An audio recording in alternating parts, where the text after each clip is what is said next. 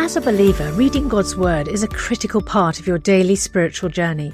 And because it's so important, we've created a unique new resource to help you immerse yourself in biblical truth and open your eyes to all God's Word has for you. It's a free PDF download called The Word One to One that takes you on a guided journey through John chapter 1. With biblical text and short commentary, each page provides insights that will strengthen your faith in an easy to read guided format. There's truly no other resource like this. Download your free PDF copy today at premierinsight.org forward slash resources. That's premierinsight.org forward slash resources.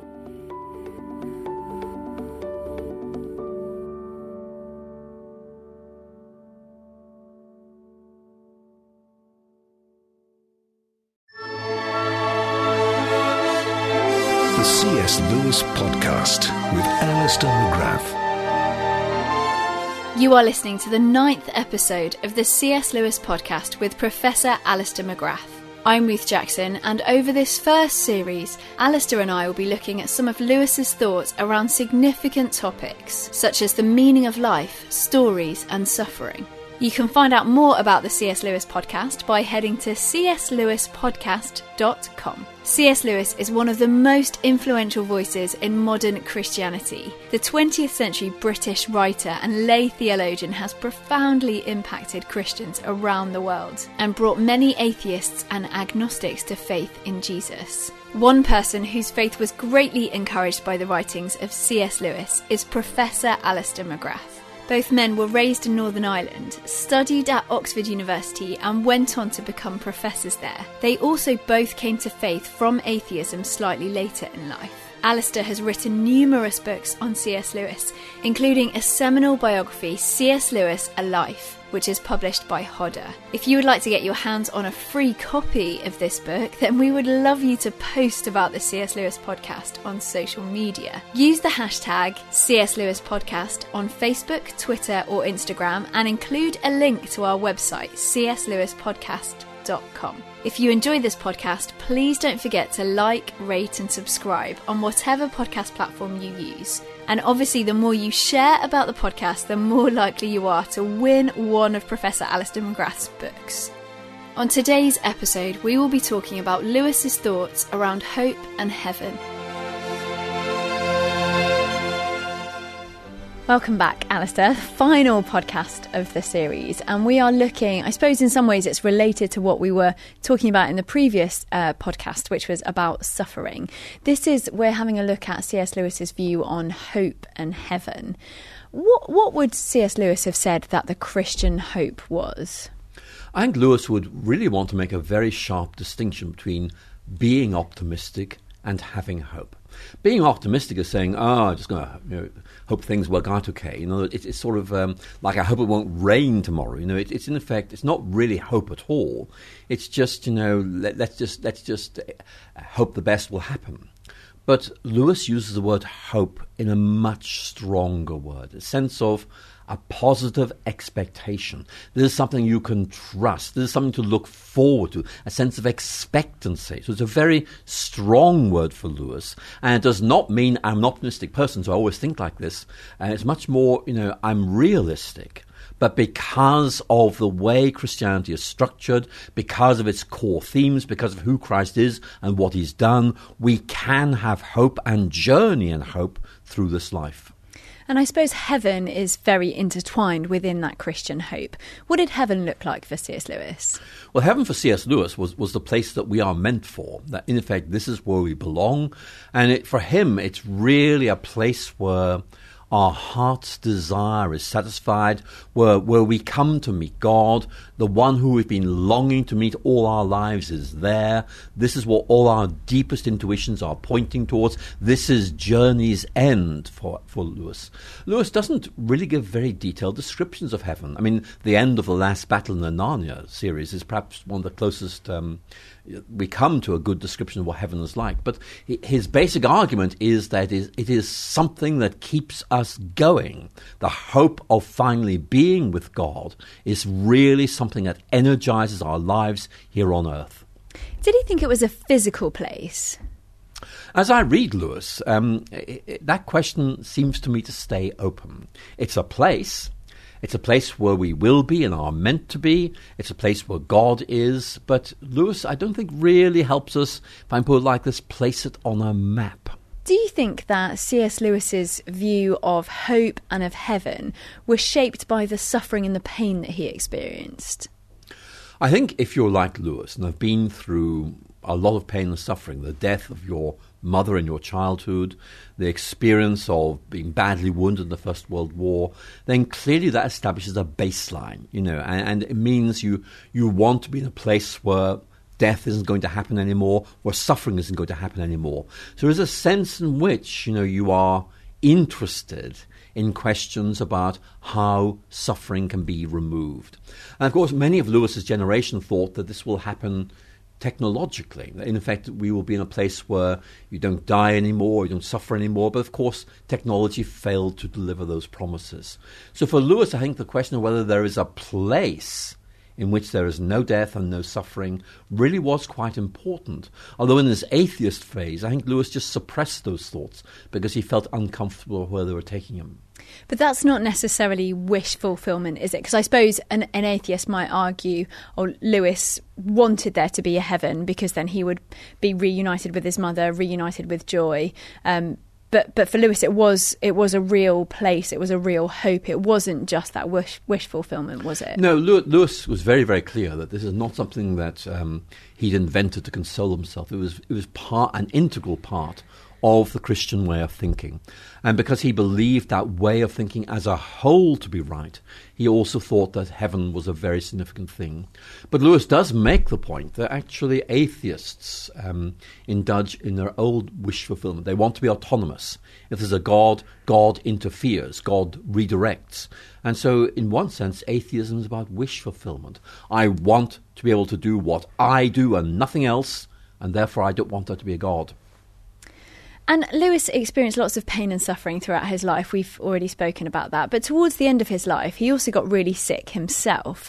How do you think he held on to that hope of heaven and the idea of heaven when he was really in the throes of, I suppose, despair from all the pain that he'd experienced, but also that physical sickness? How do you think he reconciled the idea of God and hope and heaven with the suffering that he was experiencing? We have a lot of letters from Lewis's final few months of life, and he talks about his own forthcoming death because he knew he was dying. And he is quite positive about what is going to happen. He, in effect, is aware that he is going to die. He's quite clear that he has a very strong faith in God, and he does not fear this but nevertheless it's, it's, entering the unknown. And there are moving passages where he talks about how he visualizes death and resurrection, you know, in terms of like a seed bursting up from the ground, things like that. It's very, very moving indeed. And what I notice is that Lewis tends to describe this using analogies and images. It's very much about a seed being put in the ground and growing. It's very much about being in a different place. It's not a rational, in a sense of very, very abstract way of thinking about this. It's much more to do with images, which I think is Lewis's own way of thinking about this. If he was uh, at a dying man's bedside, sort of in, in, in this man's last few hours, and C.S. Lewis had come to visit him, what do you think he'd say by way of hopeful words, or I mean, what would he pray? It's very hard to know because I, am not aware really of anywhere in Lewis's writings where he explicitly engages with that. And I suspect Lewis would be very worried about coming across as a little bit glib and superficial. But I think that um, Lewis did have a story to tell. Uh, and the story is his wife dying of cancer, then him dying of cancer. And the the very strong sense that actually the Christian narrative, this Christian way of thinking of things, actually positioned this inevitability in a context which allowed him to experience this in hope. And that I think is probably something he tried to articulate. I'm sure he would find some good analogies or images to try and um, get this across the person he talked to. Lewis is very good at identifying his audience and then using analogies or images adapted to that audience. So my guess is that if this was somebody who he was talking to who he knew, he'd be able to find the right way of framing this. I suppose we've talked about hope and we've talked about heaven. If we sort of look on the other side of it, as it were, momentarily, uh, C.S. Lewis wrote quite a lot about hell as well. What what were some of his thoughts about hell and judgment? Lewis is a little bit ambivalent about this. I mean, he is very, very clear the idea of judgment is important. We need to recognize we are accountable. And we need to realize that the, the idea of justice and condemnation don't simply apply to this life, but Lewis, I think, is cautious about um, reading too much into this. Indeed, some of his critics would say he's too cautious. You know that, that in effect he, really needs needed to to be much more open about this. But Lewis, I think. Lewis is reluctant to write about things where he doesn't feel he has expertise. And it may just be that he feels that this is something which lies beyond his theological competence, and therefore he doesn't want to go into this in great detail. His um, forebear, uh, G.K. Chesterton, was perhaps more open about these sort of things. Um, uh, Chesterton's framework was we must very much hope that everyone is saved, but uh, act on the assumption they are not. And actually, I think that that assumption underlies Lewis as well. That it'd be great if God saved everyone, but on the assumption they're not, let's get on with this business. And he talks quite a lot about choice, doesn't he? There's that line in The Great Divorce where he says uh, that it's not that God sends us to hell, it's that we have chosen it by our own rebellion. What would he say about that? And I, I, suppose, would he therefore, if he wasn't focusing on hell, would he? Would he be focusing more on how to help people make sure that they're not going to whatever hell looks like? I think Lewis is very clear that we have to be, we have to take responsibility for our decisions and actions. And Lewis, at several points, including in Mere Christianity, says, "Look, uh, I, there's no way I can um, put this in any other way. You've got to make a choice here, and you've got to make the right choice, and it's your choice. So will you please make it? Um, and uh, basically, just just says, I don't think I can reinterpret this in any way I like. This is really the choice you have to make. And do you think he would say that as much to non Christians as to Christians? As I read Lewis's more apologetic writings, I see this aspect of Christianity played down a bit. For example, if we look at mere Christianity, um, there's a chapter on hope, and that, that's very buoyant and upbeat.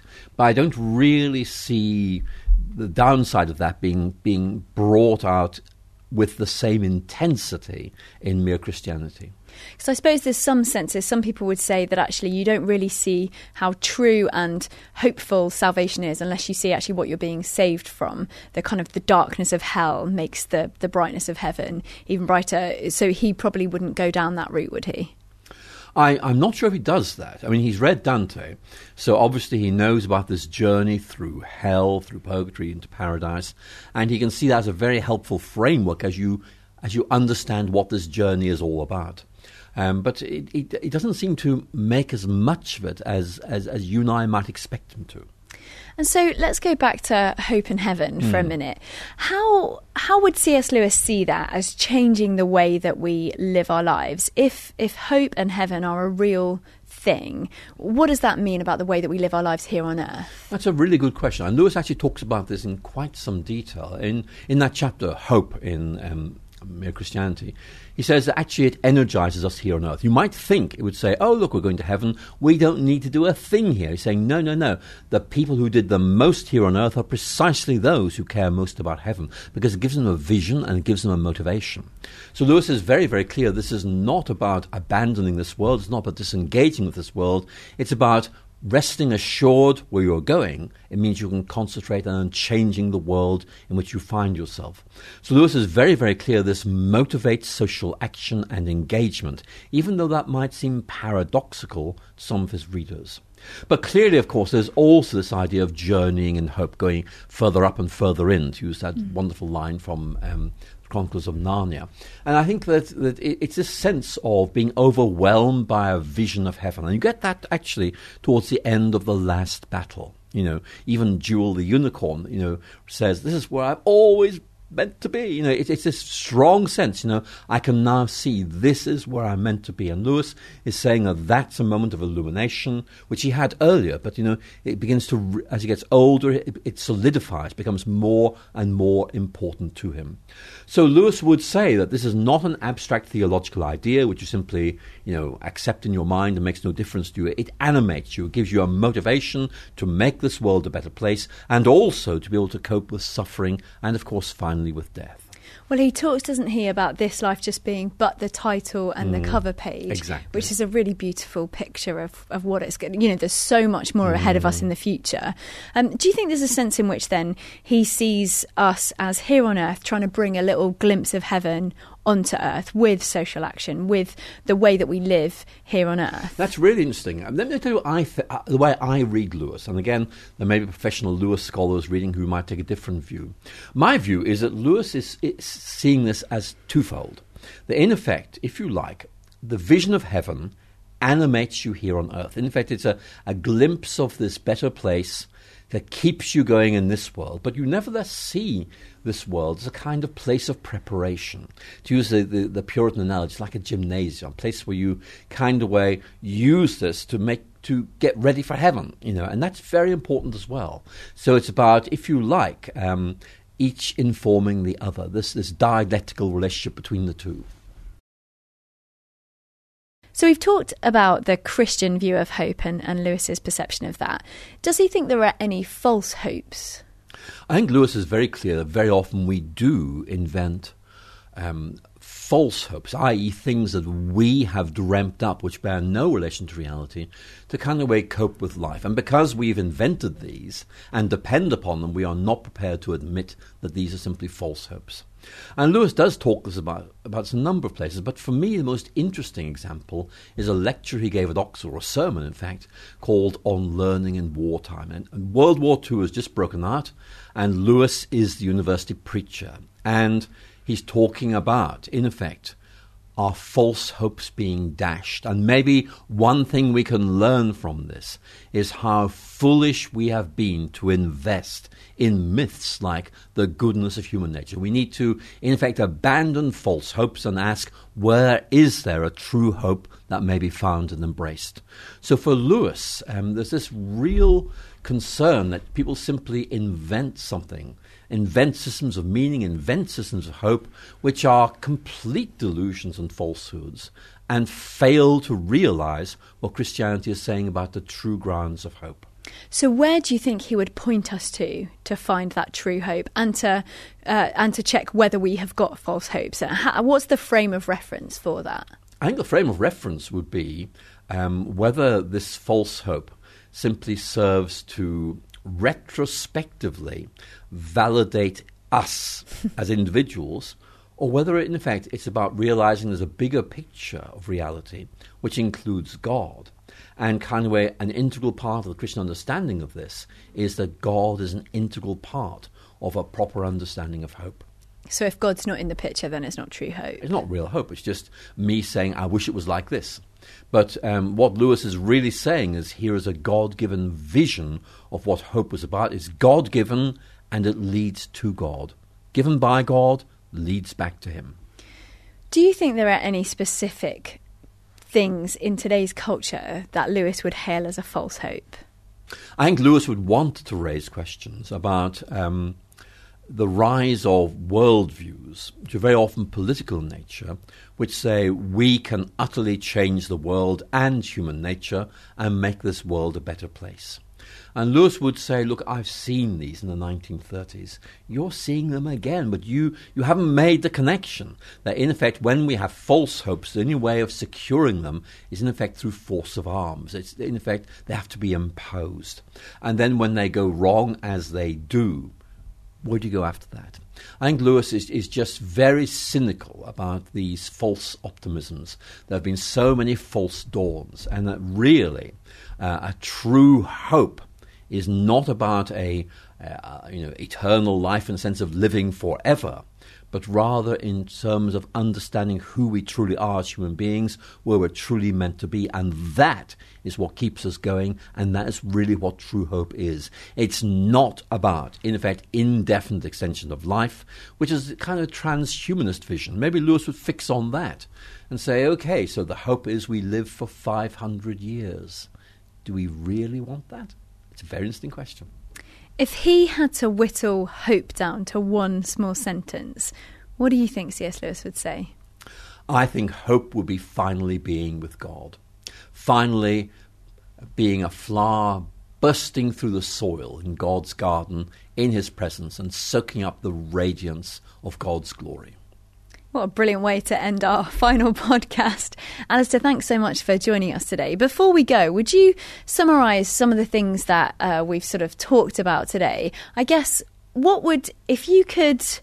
If you could speak to someone who's never really engaged with C.S. Lewis, I'm not sure how they ended up listening to this podcast, but they're, they're not really sure where to start with C.S. Lewis. What would be a good place to, I guess, sort of dip your toe in the water? Well, that's, that's a great um, question. I think a lot would depend on what you're looking for. I think if you're looking for someone who's saying, you know, I've heard about this guy Lewis, and I heard about this thing called Christianity. I mean, can I put these two together? Well, go to Mere Christianity. It's very engaging. I think you'll find yourself drawn into its analysis that uses imagination very, very well. You might say, no, no, I heard this guy, Lewis, tells really good stories. And what I suggest is you try The Lion, the Witch, and the Wardrobe. I think you'll find you're drawn into it very, very quickly. Just, just go with it, enter into it, step into the narrative, see where it takes you. I think you'll find it really interesting and really exciting. And I suppose taking a step back from that, why should we read C.S. Lewis? Well, I think Lewis himself said, you know, in the end, the reason why you keep reading certain writers is because of enjoyment. Enjoyment. In other words, they're rewarding to read. I find Lewis rewarding to read. I read them the first time, see some things, great. Read them another time, oh, I missed that the first time round. You know, in other words, you keep discovering more. And also, Lewis, in effect, is engaging with a network of literature. And very often, as you read Lewis, you say, oh, he got from Milton. I must read Milton. You know, that sort of thing. Lewis is a portal, a gateway to a very rich tradition of reflection. And what do you think are some of the things that we would learn if we were to read? Well, maybe not his whole works, but what are some of the key things that come up? Well, I, I read Lewis lots of and one of the reasons I read them is because I'd like to write better myself, you know. And so, actually, reading Lewis actually might well help me do that. He, he just writes so well. But I think you might read Lewis because um, he's one of these guys who very often is saying, "Look, you see it like this, it's a problem. Try seeing it like this." Uh, looks very different. And that's one of the reasons why I think people ought to read Lewis, because he's so good at asking you to reimagine the world. It looks like this to you. Okay, now try seeing it like this. Do you see it's different? So, might not that way of seeing it actually be right and worth embracing? This may be like asking who who is your favourite child, but have you got a favourite bit of literature from C.S. Lewis? Is there a favourite story, favourite book, favourite account within any of his writings? I think it does depend on the way I'm feeling. But there are three works I keep coming back to, all dating from um, 1940s or 1950s. One of them is Surprised by Joy, which is his own account of his discovery of Christianity. Really engaging and interesting. Next is Mere Christianity, his own presentation of Christian faith, originated as radio talks, very accessible, very engaging. And then a sermon, The Weight, W E I G H T, of Glory. 5,500 words long. It is a jewel. It's a beautiful argument. The prose is astonishingly good, and I read that for enjoyment as well as for education. If there's someone listening who doesn't love reading. I guess we've talked a lot about reading, and C.S. Lewis was a big reader. He was an avid lover of literature. Are there other ways to get into C.S. Lewis that don't necessarily involve del- delving into a complicated book? Well, you could watch the movies. If you want to watch the movies, watch The Lion, the Witch, and the Wardrobe, which was the easiest one to film because the, the, the, the story itself unfolds very, very simply in terms of its chronology. And then once you've enjoyed the movie, read the book. And you'll find that actually you'll get more out of the book because you know the basic thing and you can begin to see the detail that Lewis adds that turn it from a good story into a brilliant reflection on the meaning of life. Alister, you've written extensively about C.S. Lewis. Uh, and you've done lots of talks and, and interviews and things like that around C.S. Lewis. How do we find out more about what you've written about C.S. Lewis? Well, you could go to my website, Alister McGrath, all one word, dot net. Alister McGrath dot net. And that gives you access to articles, to videos, and things like that. And you might find those interesting and just taking your interest in C.S. Lewis further. Alister, thank you so much. A pleasure. Thank you for listening to the ninth episode of the C.S. Lewis podcast with Professor Alister McGrath. I'm Ruth Jackson, and if you enjoyed this podcast, then please don't forget to like, rate, and subscribe on whatever podcast platform you use. If you would like to get your hands on a free copy of one of Alister's books about C.S. Lewis, then we would love you to post about this new C.S. Lewis podcast on social media. Use the hashtag C.S. Lewis Podcast on Facebook, Twitter, or Instagram and include a link to our website, cslewispodcast.com. Next week, for our final episode of the series, we will be broadcasting a special edition of the C.S. Lewis podcast.